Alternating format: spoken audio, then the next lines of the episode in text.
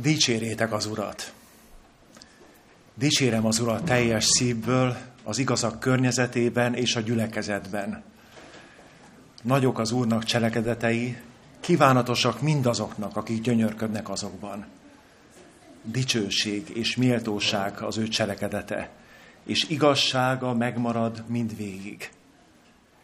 Emlékezetet szerzett az ő csodálatos dolgainak. Kegyelmes és irgalmas az Úr, eledelt ad az őt félőknek, megemlékezik az ő szövetségéről örökké, cselekedeteinek erejét tudtulatta az ő népének, nekik adván a pogányok örökségét. Kezeinek cselekedetei hűség és igazság. Minden ő végzése tökéletes. Megingathatatlanok örökké és mindvégig, hívségből és egyenességből származottak váltságot küldött az ő népének, elrendelte az ő szövetségét örökre, szent és rettenetes az ő neve. A bölcsesség kezdete az Úrnak félelme. Jó belátása van mindenkinek, aki ezt gyakorolja. Annak dicsérete megmarad mindvégig. Szeretettel köszöntelek benneteket ezen a szombaton, amit együtt töltetünk, nem csak most eh, délelőtt, hanem ahogy tudjátok, még ma este 6-tól eh, online Isten tisztelet lesz, és eh, jövő héttől, hogyha jól értelmeztem, akkor a közös ebéd után, ami ma is lesz, a Isten tisztelet az régi rendszerint talán kettő órakor, vagy kicsit akár korábban is lesz. De ma este találkozunk a az online térben. Négy héttel ezelőtt említettem azt, hogy eljutottunk valamire, és onnan szeretnénk folytatni, úgyhogy valószínű, hogy mindenki pontosan emlékszik rá. Olyan kevés információt kapunk napról napra, hétről hétre, hogy minden megmarad bennünk, olyan nagyon könnyen.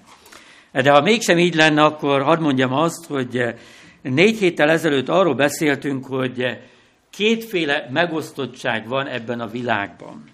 Van egy horizontális megosztottság, amely egyre durvábban van jelen mindenütt, nem ismétlem el, hogy mikről beszéltünk, de sok-sok példája van, aminek következtében átjárhatatlan szakadékok épülnek emberek, embercsoportok között, és ez a minta sajnos, mint általában lenni szokott, lehet, hogy egy kis fázis késéssel, de Isten népe között is ragadós.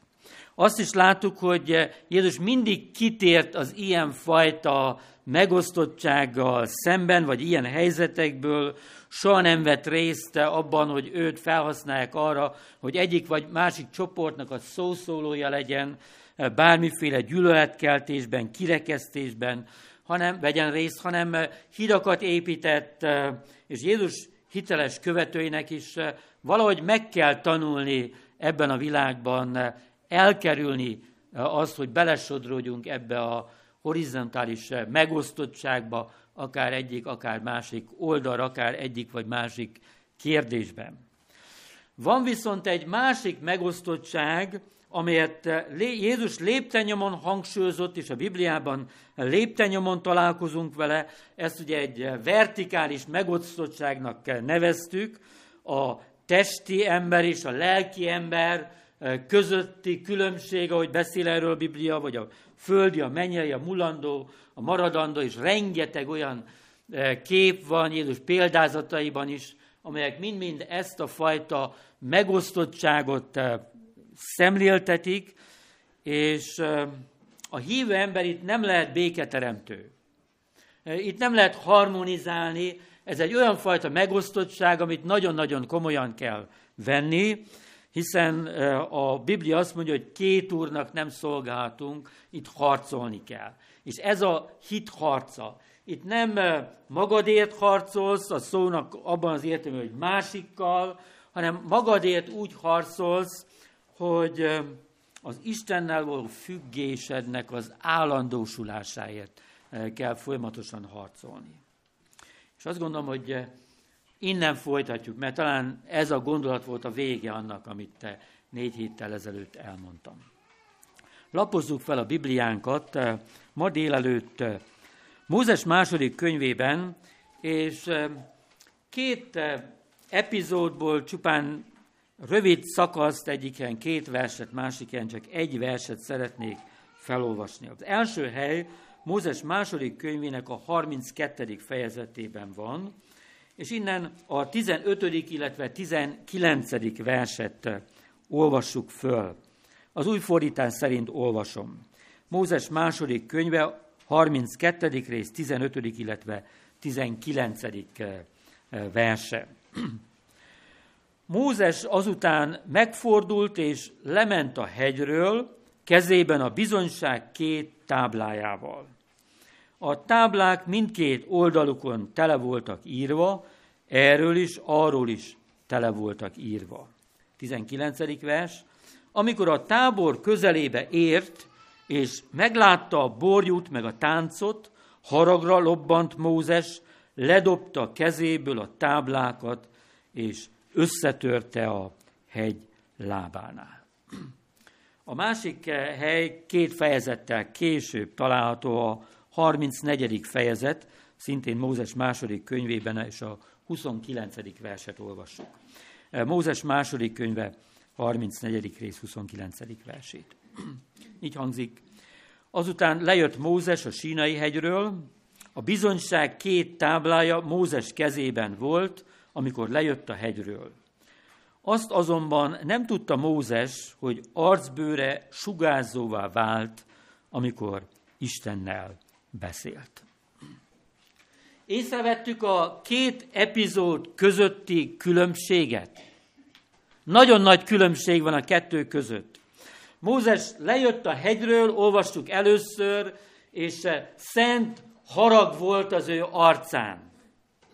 Aztán megint lejött, ahogy itt látjuk, és most pedig sugázott az arca, dicsőség volt az ő arcán. Előbb szent haraggal, majd szent dicsőséggel az arcán. Látjuk őt. Egy ember és két arc. Nagyon különböző két arc. Mi történt Mózessel? A két epizód között. Mert valami történt vele, amiért ott van ez a két nagy különbség az ő arcán. Mi változtatta meg Mózest? Arra is gondolhatunk, hogy nem vele történt valami, hanem a néppel történt valami, netán. Megjavult volna az által vezetett nép, persze mondhatjuk azt, hogy féltek egy kicsit, hiszen bennük voltak azok az élmények, amik nem sokkal korábban történtek, a 3000 halott, meg annak a víznek az íze, amit aranyporral kevertek meg, és úgy tukmálta beléjük Mózes, de Mózest nem hatotta meg ez a fajta félelem, vagy ez a visszafogott viselkedés, nem ezért sugázott az arca. Nézzük meg egy kicsit korábbról, egy nagyobb összefüggésben Mózesnek a történetét, személyét, és talán ritkábban szoktunk így beszélni róla, vagy általán bibliai szereplőkről, mindig Isten népére hegyezzük ki, mint hogy ezek az emberek csak egy-egy kis téglák, építő anyagok voltak abban a nagy tervben, de most én abból a szempontból szeretném sokkal inkább nézni Mózesnek az életét, a munka felől, amit Isten benne végzett el, az ő lelki növekedésének az oldaláról. Isten elhívta az égő csipkebokornál, akkor, amikor nem túl sok ambíció volt már benne.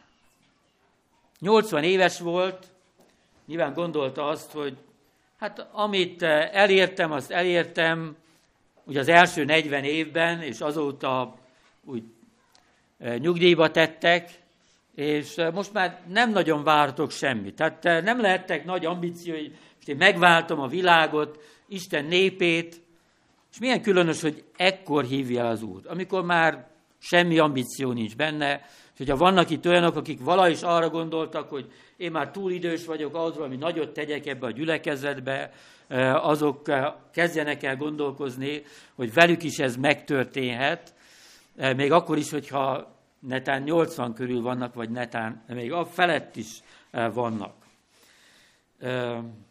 Gondolta azt, hogy az a dicsőséges kép, ami úgy felépült benne, az csak egy ábránd volt, hogy ő lesz a nagy szabadító. Valami olyan, amit a, az anyai szív az belecsöpögtetett, mert nyilvánvalóan minden anya valami nagynak látja az ő gyermekét, hogy valami túlszárnyalja azt, aki előtte volt, vagy az előző generációban volt, de mondja, hogy talán ennek nem volt reális alapja. És aztán egyik pillanatról a másikra minden megváltozik. Isten megszólította és elhívta most már személyesen, és mivel ott volt benne ez a keserű csalódottság évtizedeken keresztül, megkérgesedett a szíve, úgy tűnik, hogy Istennek elég nehéz dolga volt vele, ahogy ő próbálta elhívni újra ezt az embert.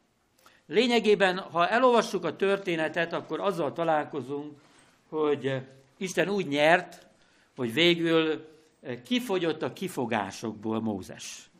Mert sorra megvoltak a kifogásai, hogy miért nem. Miért nem fog ő, miért nem fog ő felvállalni ezt a küldetést, hogy a népe szabadítója legyen, pedig biztos vagyok benne, hogy ebben nőtt fel, ez az álom volt benne, de sikerült valahogy elszállni ennek az álomnak, hogy említettem. És aztán, hogy elindult, sorra látta Isten félelmetes csodáit az egyiptomi fáraó ellen, aztán látta a hatalmas szabadítást, a csodák általi gondviselést, amiről tanultunk ma délelőtt is, ő talán pozitívabban fogadta, mint a nép, úgy tűnik a történetekből, és aztán látta a megrendítő törvénykinyilatkoztatást, a nép zúgolódása feletti ítéletet is látta, és ezeknek az élményeknek, tapasztalatoknak a kapcsán kialakult benne egy kép arról, hogy milyen is igazán Isten. Egy félelmetes, egy következetesen számonkérő, gyakran haragvó, egy harcos Isten. A rövid, futólagos találkozásaik alapján úgy tűnik, hogy ez volt az a kép, ami úgy Mózesben benne volt, és ez az, ami belőle tovább tükröződött. És hadd mondjam azt, hogy ez nem Isten hibája volt, és talán nem is Mózesé, hanem ez egy bizonyos fokozat volt, ahogy ő elkezdett ismerkedni Istennel, és bizonyára korábban is voltak neki, volt hitvallása Istenről, ott a Midian pusztájában, de ez a személyes kapcsolat, ez a személyes találkozás, ez a Csipke Bokornál indult el, és attól kezdve volt folyamatos, legalábbis úgy tűnik a bibliai történetből, és ahogy újabb és újabb tapasztalatokat szerzett, ez elindította a lelki növekedésnek az útján, és Isten nyilván nem akart, hogy ő megrekedjen enné, ezen a szinten, hogy őt egy ilyen félelmetes, egy ilyen számonkérő, egy ilyen harcos, gyakran haragvó Istennek lássa. És azt gondolom, hogy a lelki növekedés az a mi életünkben is leginkább a különböző válságokon keresztül halad előre.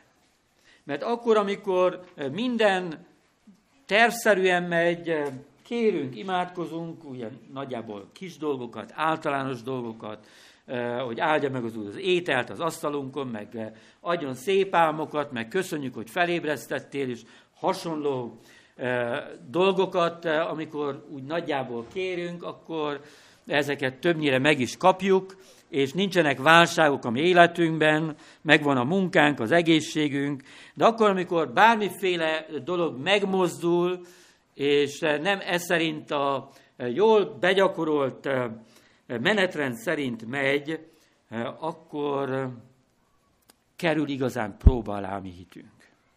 És bizonyára többen el tudjuk ezt mondani, hogy volt már ilyen pillanat a mi életünkben, vagy netán most van ilyen időszak az életetekben. Én azt tudom elmondani, hogy ha vissza gondolok az életem válságos pillanataira, mert nekem is voltak, azt nem mindig veszük észre, hogy most éppen benne vagyunk, mert azzal úgy harcolunk, úgy küzdünk, de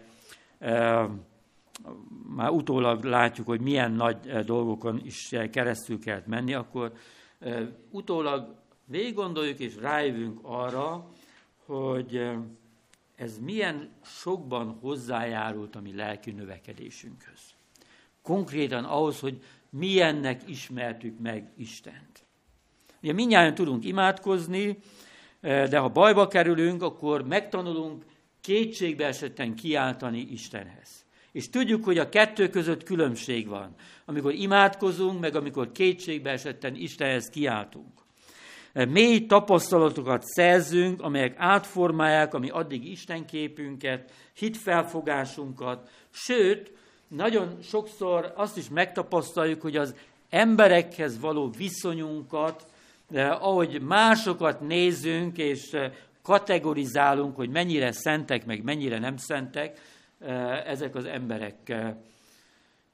Évtizedekkel ezelőtt együtt dolgoztam egy gyülekezeti presbiterrel, aki, és ez mindig nagyon jó, hogyha egy lelkésznek ilyen gyülekezeti presbitere van, az mindig nagyon jó, úgy egyébként az intézmény működése szempontjából. Ő nagyon kemény volt magához is, másokhoz is, számára csak tökéletes engedelmesség létezett, és elvárásoknak való szigorú megfelelés létezett. Mondhatnánk, hogy egy ilyen igazi rideg szent volt. Van, aki mosolyog, mert látott már ilyet, vagy magára ismer, olyan is lehet. És aztán történt valami a közvetlen családjában. Valami olyan, amit ő súlyos lelki kudarcként élt meg, és ennek következtében lelki válságba került. És az az alagút, amin keresztül kellett neki menni, az nem egy könnyű út volt. Nyilván bizonyára voltak mellette olyanok, akik segítették ebben, én magam is, és az alagút végén egy teljesen más ember került elő. Egy szelíd, egy megértő, egy együttérző ember. És nyilvánvalóan lehetett látni, egy kézzel fogható illusztrációja volt annak, hogy mit is jelent igazán a lelki növekedés, és Isten hogyan tudja ezt elérni a mi életünkben. Nyilván Mózes életében is voltak ilyenek dolgok. De az a pillanat, ami az első képhez, a felolvasott ige első epizódjához kapcsolódik, amikor ő először leereszkedett a hegyről, a kőtáblákkal, azt gondolom, hogy Mózes számára az egyik lehető legnagyobb lelki válság volt. Talán az ősszel kimondottan erről prédikáltam, és közöttetek még az egyik, vagy utolsó szombaton, amikor még együtt lehetett lenni, vagy már e, nem is a fizikai szombaton. Az egész addigi életét, küzdelmeit, szolgálatát egyszer csak értelmetlennek látta. Mert elment egy kis tanulmányútra oda a hegyre, és mikor lejött, akkor minden más volt. Minden a visszájára fordult pontosabban, visszarendeződött az, ami úgy tűnt, hogy hát elindult a jó irányba. Kétségbe esésében tört zúzott, mert konkrétan ezzel találkozunk, az alapszövegben is ezt olvastuk, hogy Kezdte ezzel a kőtáblával, és aztán sok minden mással is, kardot is kellett rántani, és aztán egy, amikor lehiggad, egy mélyebb párbeszédbe kezd Istennel. Ez nem egy higgadt párbeszéd, ő valamilyen formában ugye ebből a hevességből lehiggadt, de vitatkozik Istennel. Nem ad igazat Istennek. Azt olvassuk gyakorlatilag. Hiszen miközben az Úr el akarja pusztítani a népet, ő odáll közben járónak, és próbálja megakadályozni, ezt próbál érvelni, hogy ez ne történjen meg. Alkudozik Istenne, és emlékszünk, hogy élete nagy ajánlatát visszautasítja később még egyszer, hiszen a héten erről is tanultunk, hogy Isten leradírozza, amit eddig tett, és vele egy új népet kezd, és ő visszautasítja ezt. Aztán mindig azon gondolkozok, hogy mit akart igazán Isten. Tényleg azt akarta, hogy az Ábrámnak tett ígéretet megszünteti, és aztán kezd egy újat Mózessel? Nem feltétlenül, sőt, biztos vagyok benne, hogy nem, hanem tanítani akarta Mózest. Egy mélyebb hitre akarta vezetni, rádöbbenteni arra, hogy akaraterőből, jól neveltségből, elszántságból nem lehet Istennek tetsző életet élni, még hogyha kívülről nagyon is úgy tűnik, ha úgy lettünk nevelve, vagy olyan személyiségtípusunk van, eh, akkor sokszor ez úgy tűnik, de az új élet az Isten ajándéka. Egy természet feletti dolog, ami életünkben egy élő kapcsolatból ered. Egy állandó jelenlétből ered. Ez az, amiért felkiáltott ott ebben a történetben Mózes, hogy mutasd meg nekem a te dicsőségedet. Isten helyt ad Mózes kérésének, és ebből a különös találkozásból Mózes megtanulhatta, hogy Isten megismerésének az útja az egy folyamatos hit kapcsolat. Isten nem a látványos csodákban, a villámlásokban és a mennydörgésekben lehet igazán megismerni, sőt, hadd mondjam, hogy nem is az általa előre elmondott történelmi eseményeknek a teljesedésében, amit kívülállóként csodálhatunk, hogy ó, milyen nagyszerűk a proféciák, és hogy e, ilyen Isten, hanem a bensőséges kapcsolatban, a személyes kapcsolatban. Később Illés történetében is ezzel találkozunk, hogy nem volt ott a viharban, meg a jégesőben, meg a szélben, hanem a szelít hangban volt ott az Úr. Szóval Mózes megtanulta azt is ebben a találkozásban, hogy Istent nem lehet leuralni. Nem lehet eh, eh, előre kiszámítani azt, hogy hogy fog lépni, és hát ilyen értelemben manipulálni. Mint ahogy ez ott van bennünk, emberekben ez a kísértés. Hogy mit gondol Isten, mit akar Isten, hogy lép Isten, és akkor mi annak alapján próbáljuk járni a mi életünknek az útját. Isten mindig titokzatos marad. Őt nem lehet kiszámítani, és mindent előre megmondani, hogy mit fog reagálni, és mi hogy fog történni, és mi fog történni, mert Istenből csak valami felfogható a mi számunkra, sokkal hatalmasabb annál, hogy mi felfognánk mindent. Annyit ismerhetünk meg belőle, amennyit kijelent magából. Csak annyit jelent ki magából, ami elég a bizalomhoz, de feltételezi azt, hogy egy folyamatos függésben legyünk, egy ráhagyatkozásban legyünk. Az ember alapvető kísértés az, hogy ki ismerje Istent, mint ahogy minden dolgot ki akarunk ismerni.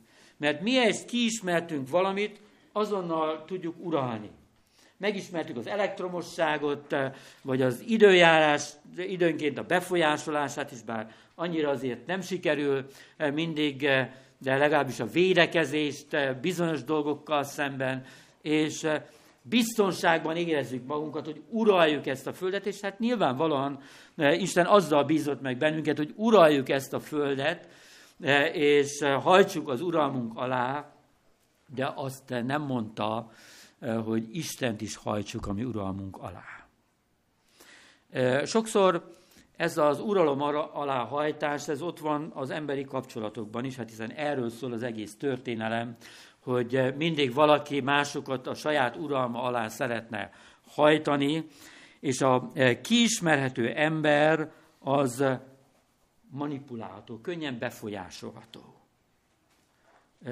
Minden nap látjuk ezt, ezért nem sokat akarok erről beszélni, hogy hogyan eh, próbálnak átjárni a mi gondolatainkon, vagy a mi eszünkön, és hogy mennyire sikerül ez, hogy mégis gyűlöljük, mégis szolgáljuk bizonyos hatalmakat, mert mindig tudja azt, hogy hogy lehet manipulálni az embereket.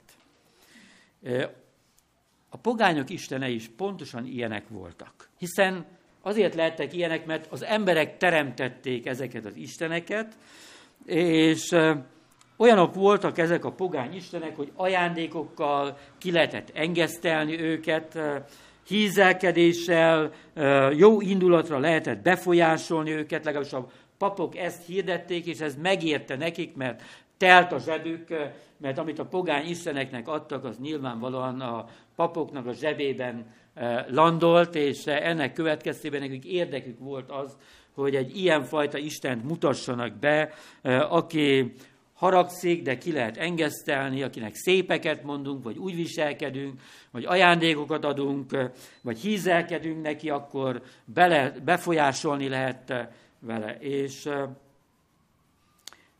végülis az embereknek is megérte ez a fajta vallási beállítottság, nem csak a papoknak érte meg, mert nagyjából ebből az következett, vagy az következik, hogy nem kell átadni az embernek az egész életét, hanem csak valamennyi időt, valamennyi pénzt, meg néhány szokást. Ugye ismerjük ezt, nem? Hogy nagyon könnyen pontosan így gondolkodunk mi is. Hogy persze, mi szolgáljuk Istent, az ő népéhez tartozunk, ez azt követeli tőlünk, hogy hát adjunk valamennyit az időnkből, a pénzünkből, meg hát mondjunk le néhány rossz szokásunkról. Pedig nem erről van szó. Nagyon nem erről van szó. Arról van szó, hogy a mi egész életünket kell átadni. Isten rávezeti Mózest arra, amit az új szövetség csodálatosan bemutat, hogy félelemből, kötelességtudatból, megfelelésből nem lehet eredményesen szolgálni Istent. Ez csak vallásoskodás. Ez nagyjából ugyanaz, mint amit a pogány istenekkel szemben gyakoroltak az emberek. Nem erre van szüksége Istennek, Istennek a, az Istenek kedves imádatot, szolgáltot, azt a kegyelem ébreszti bennünk.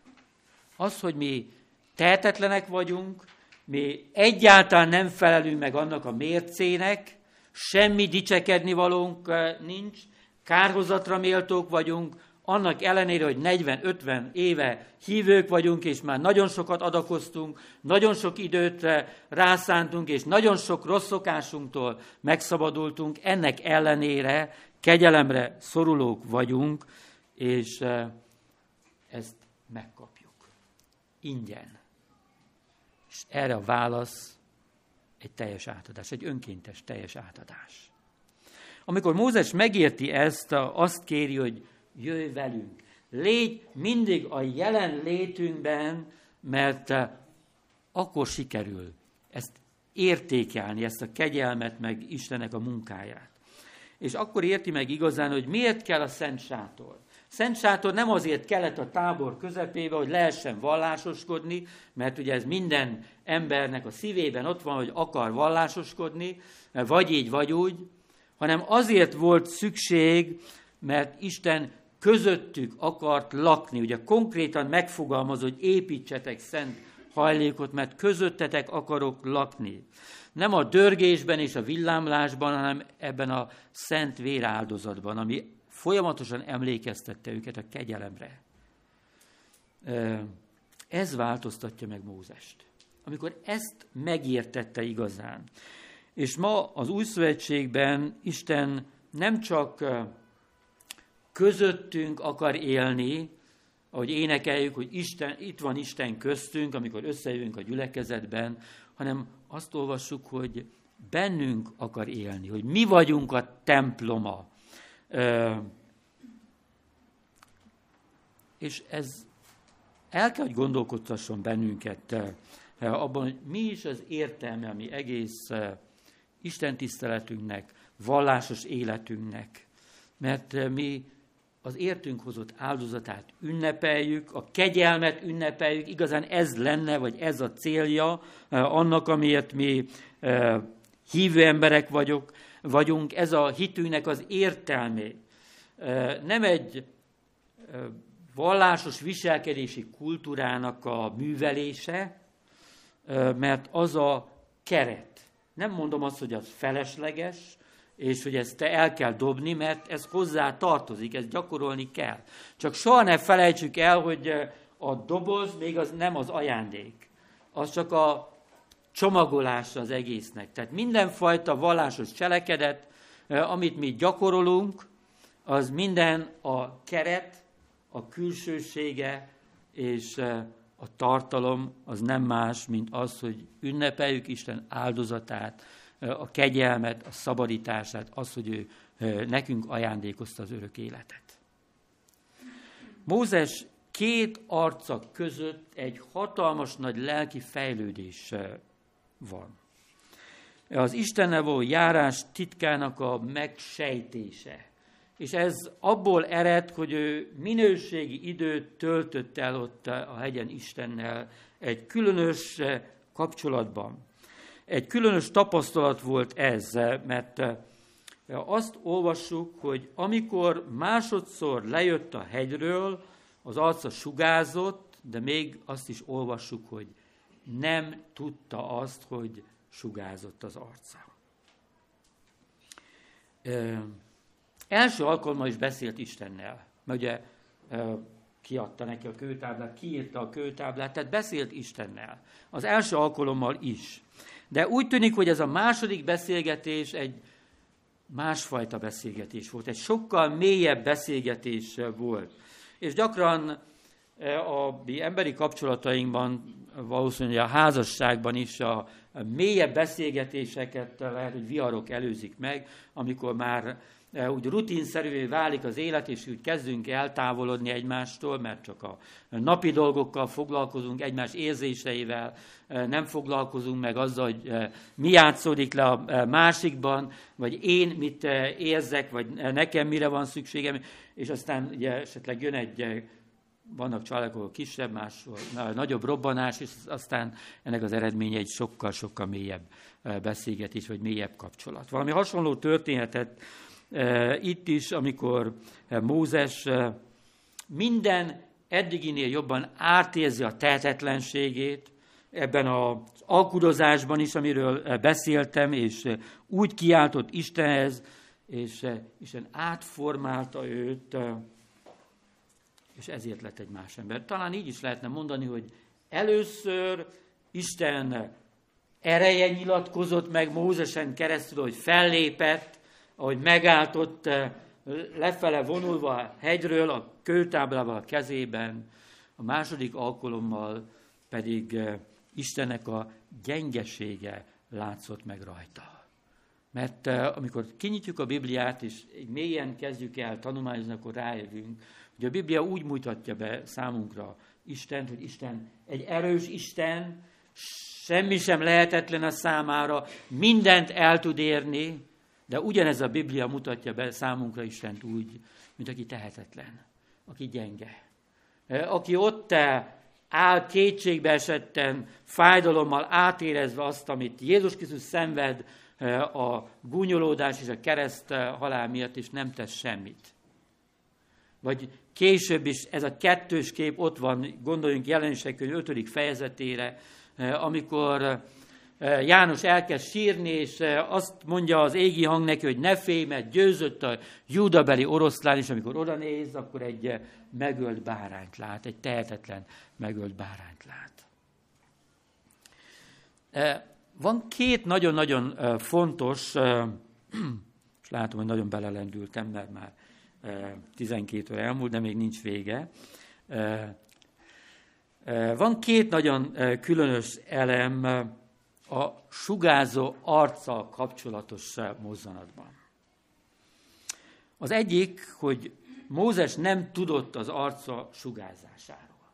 Ez nagyon érdekes, hogy leírja konkrétan itt ebben a versben, hogy csak az embereknek a reakciója alapján ismerte fel azt, hogy valami nincs rendjén. Ez olyan, mint amikor kormos az arcod, és mindenki úgy néz rád, akkor egy idő után már zavarba vagy, és hogy mi, mi is lehet velem, hogy mindenki néz rám. A szent emberek nincsenek tisztában azzal, hogy ők szentek. Ha valaki tisztában van azzal, hogy ő szent ember, akkor baj van. A szent emberek nincsenek tisztában azzal, hogy szentek. Hiányzik belőlük az önigazultság. Sajnos találkoztam már olyanokkal, akik lépten érzékeltetik azt, hogy ők nem azon a szinten vannak, mint itt egyes tévénéző, húsevő, meg lehetne más példákat is mondani emberek, hanem hát ők azért egy kicsit mások. Ők már ez se, az se, tehát lesüt róluk ez a felsőbbrendűség.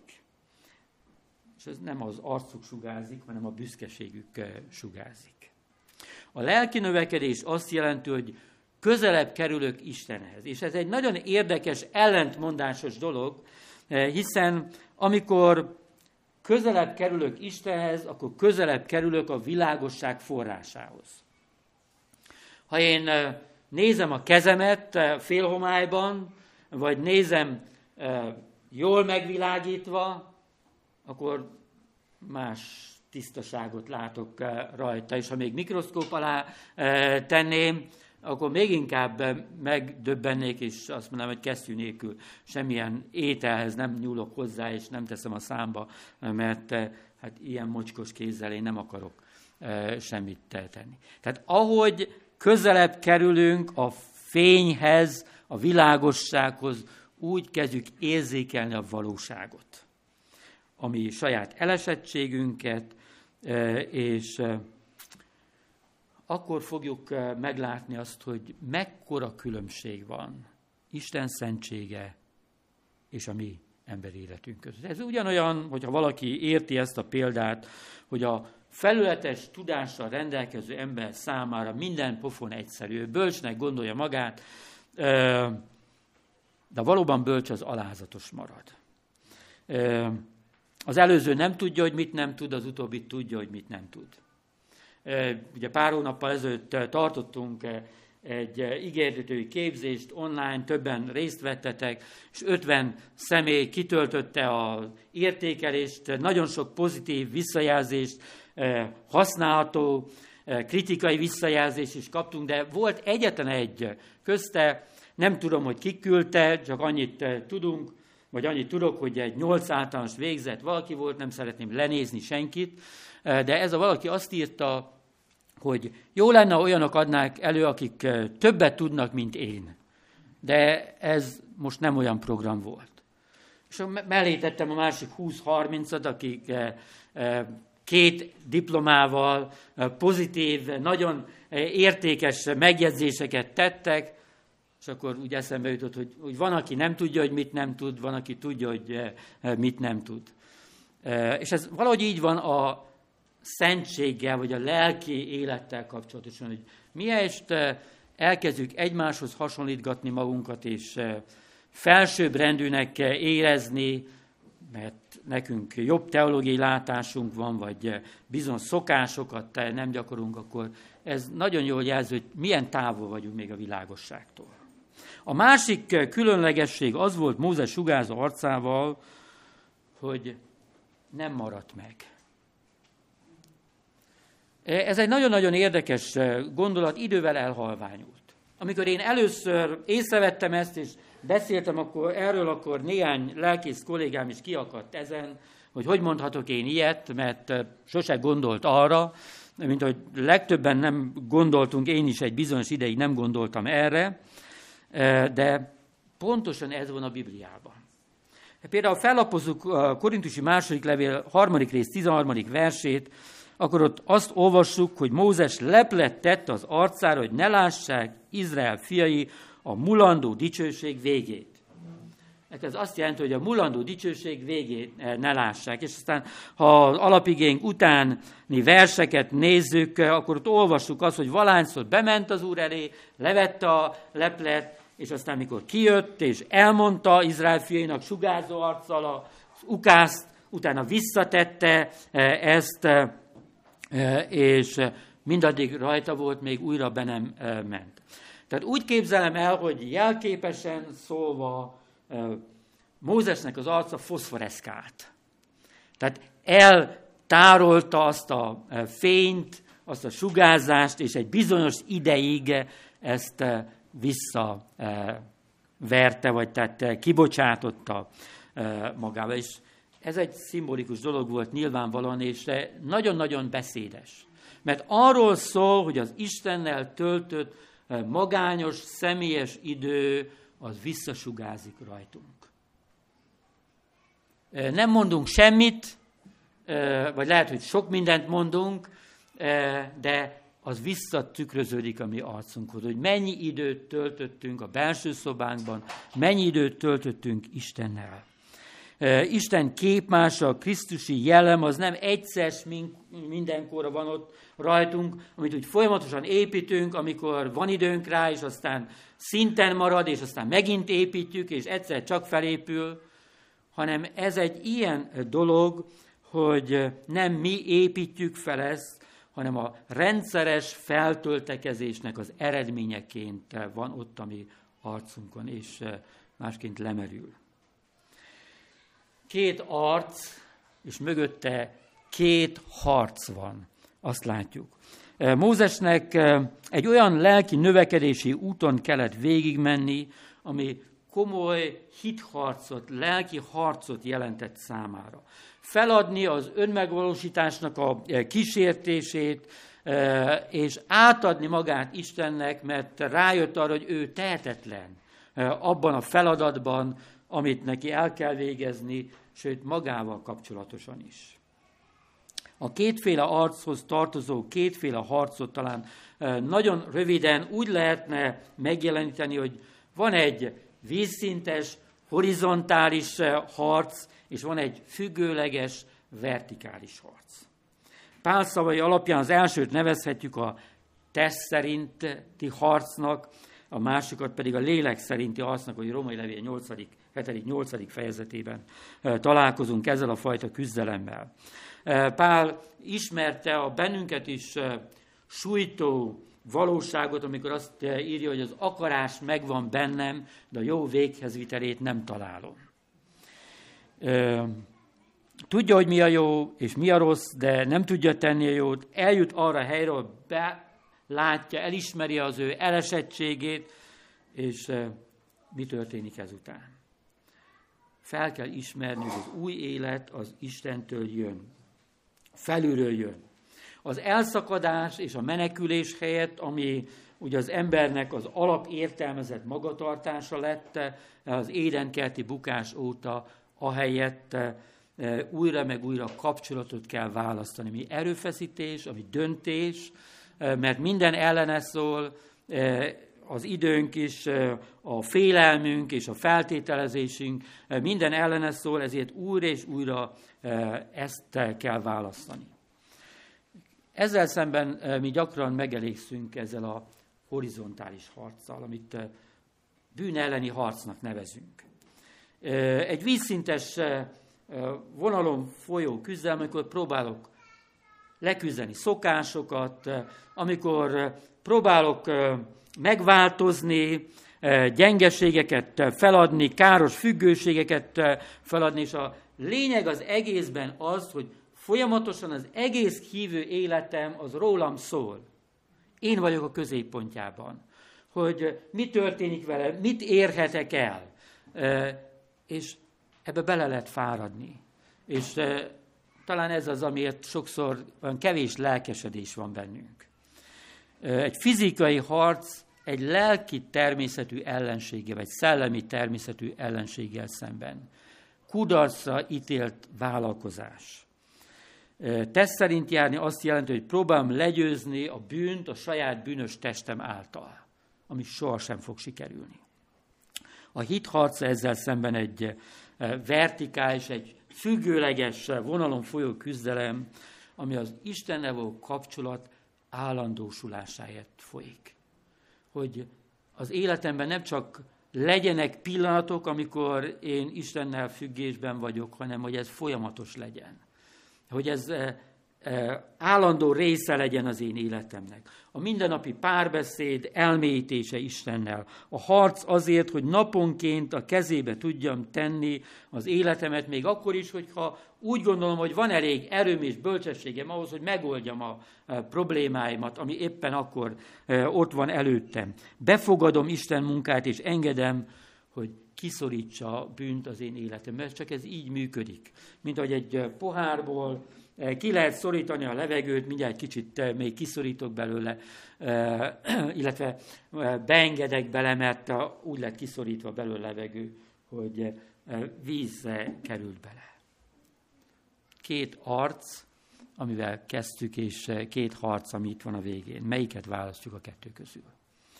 Én azért imádkozom, hogy bár tudnánk Istenre hagyni a munkát, mert az sokkal, de sokkal eredményesebb lesz ezt a munkát csak ő tudja elvégezni bennünk, hogy mi valóban a világ látványosságaivá váljunk. Amikor nem önmagunkat fogjuk hirdetni, hogy Pál beszél erről a Korintusi második levél negyedik fejezetében, hogy mondja, hogy a rendkívüli erőt Istennek tulajdonítani. És akkor Jézus élete így lesz látható a mi életünkben. Legyen minden dicsőség és minden dicsőség Istené. Amen. Hajtsuk meg a fejünket és imádkozzunk. Álljunk fel az imádsághoz. Menj, Atyánk, dicsőítünk és magasztalunk téged azért a csodálatos kegyelemért, hogy te kijelentetted magadat nekünk, és kijelentetted azt a csodálatos tervet is, hogy hogyan akarsz bennünket visszavezetni magadhoz, hogyan akarod helyre állítani a te képmásodat mi bennünk. Urunk, óv meg bennünket attól, hogy mi saját úton akarjuk elérni ezt, hiszen ez egész világ erről szól. És Istennek, Isten népének oly sokszor ott volt a kísértése arra, hogy maga járja az útját, és maga valósítsa meg azt, amit úgy gondolta, hogy szükséges ahhoz, hogy békességre találjon vele. Köszönjük te néked Mózesnek a történetét, ahogy ő engedett annak, hogy mélyebb kapcsolatra lépjen veled, hogy szemléljen téged, és ez átformált az ő életét. Mi szeretnénk egy ilyen átformált életet. Egy olyat, amit nem mi változtatunk meg, hanem amelyet te alakítottál ki bennünk, és te tartasz fenn bennünk. Így imádkozom, jó atyám, ezért a közösségért, akik itt együtt vagyunk. Ismered egyen-egyenként a mi sok-sok kudarcunkat, próbálkozásunkat, azt, hogy időnként az is megkísért bennünket, hogy elég jónak gondoljuk magunkat, főleg ha egymáshoz hasonlítjuk. Urunk, ad, hogy meglássunk igazán téged, meglássuk a különbséget, és végre tudjuk értékelni azt a kegyelmet, amely által nekünk életünk lehet és reményünk lehet. És legyen a mi életünk, a mi szolgálatunk, ennek az ünneplése, mind a gyülekezetben, mind a közösségben, mind pedig a mi egyéni mindennapi életünkben. Ez adj nekünk erőt, és legyen minden dicsőség a tied. Jézus Krisztus nevében. Amen. Ó Isten gazdagságának, bölcsességének és ismeretének mélysége, milyen megfoghatatlanok az ő ítéletei, és milyen kikutathatatlanok az ő útjai. Ugyan ki értette meg az Úr szándékát, és ki lett az ő tanácsadójává? Vagy ki előlegezett neki, hogy vissza kellene fizetnie? Bizony tőle, általa és érte van minden. Ővé a dicsőség mindörökké. Amen.